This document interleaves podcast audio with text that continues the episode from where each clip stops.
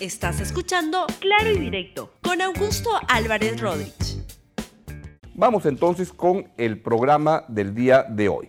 ¿Qué es lo que, lo que ha estado pasando? Ha estado pasando que hay una serie de movimientos y cambios en el gobierno y creo que es un gobierno, y eso es lo que quiero plantearles, que comienza a asustarse, a preocuparse en demasía con respecto a las críticas que algunos sectores le van haciendo y que su primera acción es una reacción de casi hacerle caso a estos sectores con el fin de tratar de paralizar la crisis. Vamos a empezar recordando la, decisión de ayer del procurador, el flamante procurador general Daniel Soria de la Procuraduría del Estado, diciendo por qué es que despidió al procurador ad hoc del caso Lavajato, Jorge Ramírez. Escuchen al señor Soria. Lo primero que hay que decir es que no estamos en el marco de una decisión de carácter sancionador. Estamos en, una, eh, en el marco de una decisión que se ha tomado donde se da término a una función teniendo en cuenta que los procuradores eh, son servidores de confianza, de acuerdo a lo que las normas vigentes nos dicen.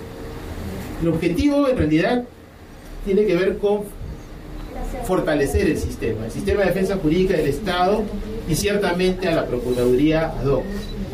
La idea es que no hayan, eh, no se ponga en tela de juicio la labor del sistema, que no haya ningún atisbo de duda, ninguna sombra de duda sobre la actuación que se está llevando eh, durante todos estos años, que sea una actuación sin opacidad. Esta Procuraduría DOC, también es importante eh, reconocerlo y tenerlo claro, está conformada por un procurador titular, que fue hasta el día de ayer el señor Ramírez, pero también tenemos a dos procuradoras la doctora Silvana Carrión y la doctora Nori Vega, eh, ambas que también tienen ya un tiempo desarrollando las estrategias de la Procuraduría y trabajando arduamente en esa labor. Y además de ellas, hay todo un conjunto de profesionales, abogados y abogadas, pero también profesionales de otras especialidades que se necesitan para evaluar estos temas de reparación civil, como contadores, contadoras, etc. Yo no sé si a usted le quedó claro, de luego de esta intervención del señor Soria, el nuevo Procurador General del Estado, la razón de la salida de Jorge Ramírez. Creo que cuando se saca, y es evidente que lo han destituido porque el señor Ramírez se enteró ayer, cuando ya estaba este, la resolución del peruano publicada, que lo habían destituido, creo que el país tiene derecho a informarse por qué lo han sacado. Y no de esta manera diciendo, no, está muy bien el señor Ramírez, va muy bien, pero vamos a decir cambiarlo en este contexto, donde han surgido una serie de críticas al gobierno porque porque se, hubo una reunión que se produjo entre ejecutivos de Odebrecht y ministro de Estado como el ministro de Energía y Minas y el procurador, donde la verdad es que, claro, se puede inflar y decir que hay problemas y eso. ¿Cómo vas a negociar con gente con la que tienes que negociar para ver cómo llegas a acuerdos? Hoy la revista Careta saca una, una predicción que parece interesante. El señor Vela se reunió con la gente de Graña y Montero para que retiren la demanda que habían presentado ante el CIADI. ¿No es un caso similar? ¿Cómo haces para comunicarte con gente con la que estás negociando? Y voy a ir al final con una declaración del Premier Vicente Ceballos que me parece francamente insólita. Pero antes escuchemos cuando el presidente de la República, el señor Vizcarra, anuncia que ha eh, aceptado la renuncia del ministro, del exministro de Energía y Minas, el señor Juan Carlos Liu.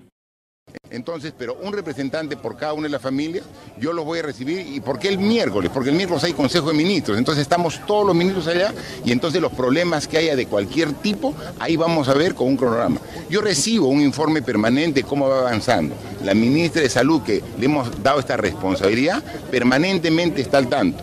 Pero sin embargo yo quería no solamente ver informes, no solamente ver cuadros, no solamente ver estadísticas, yo quería ver las personas, que, es lo más importante, y veo que hay mucha demanda, todavía hay desolación, hay desesperación, y nosotros tenemos que solidarizarnos, pero con respuesta.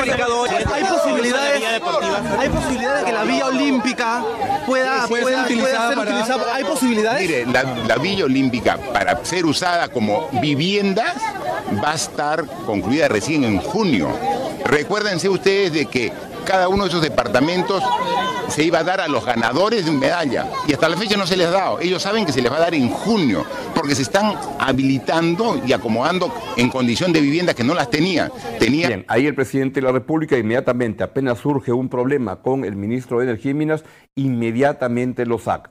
Yo estoy de acuerdo en que a un, a un, funcionario lo saquen, pero siempre hay que ir al fondo del asunto y explicar por qué es que lo han sacado. Y esto este, ocurre en un contexto en el cual tengo la, la, la, versión, como la expliqué ayer en este programa y como la pongo en mi, en mi, columna en el diario La República el día de hoy, que se vienen cocinando, preparando varios cambios en el gobierno, en este contexto en el cual van surgiendo versiones reuniones, etcétera. Porque, a ver, pongamos la cosa en su contexto. Si han sacado a Ramírez por esta reunión con Odebrecht, pues también cayó el ministro de Energía y Minas por esa reunión con Odebrecht y la ministra de Justicia también ha sido partícipe de eso.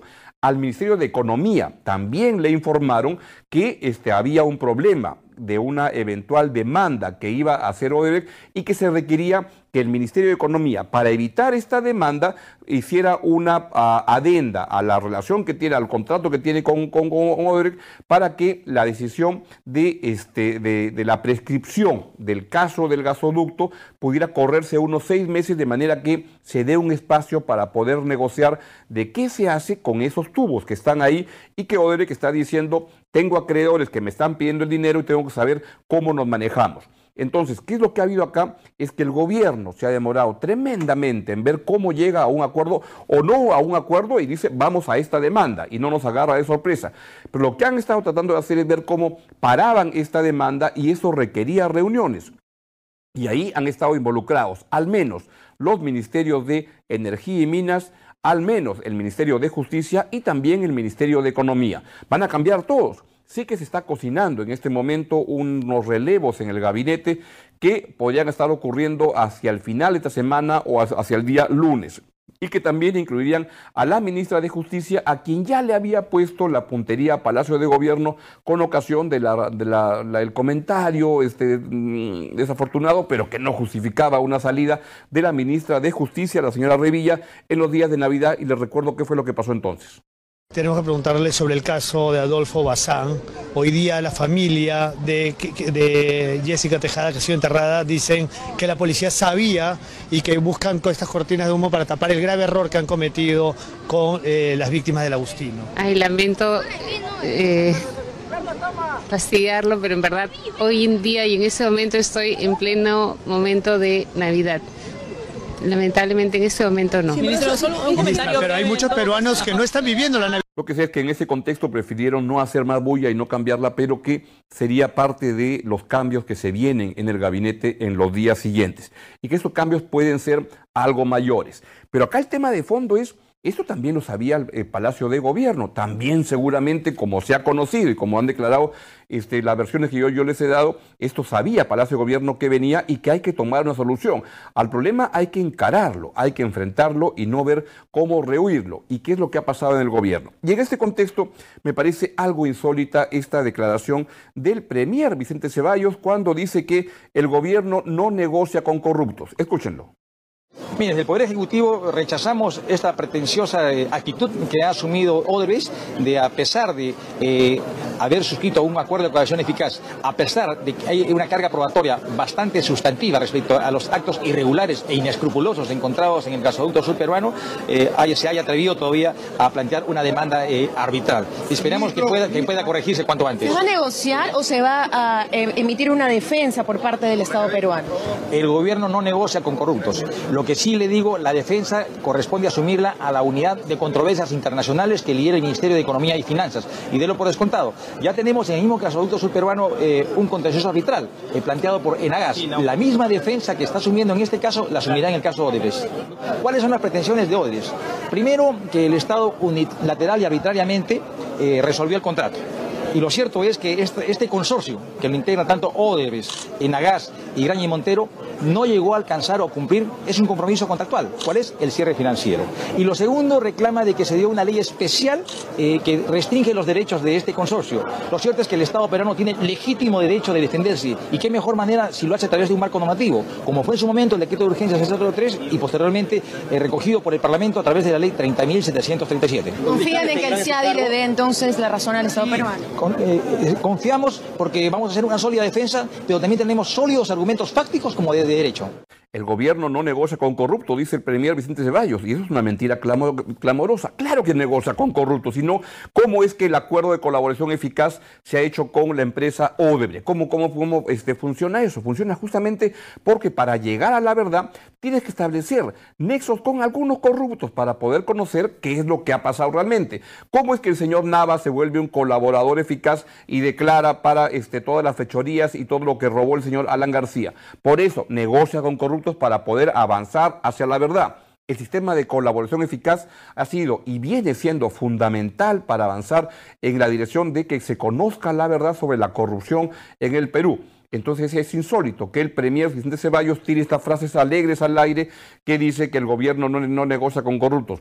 Tienen que negociar con corruptos justamente para llegar y lograr que se haga, que se conozca la verdad y que se haga la justicia. Entonces basta de declaraciones rimbombantes que no tienen sentido porque la verdad es otra. Gracias por escuchar Claro y Directo con Augusto Álvarez Rodríguez. Suscríbete para que disfrutes más contenidos.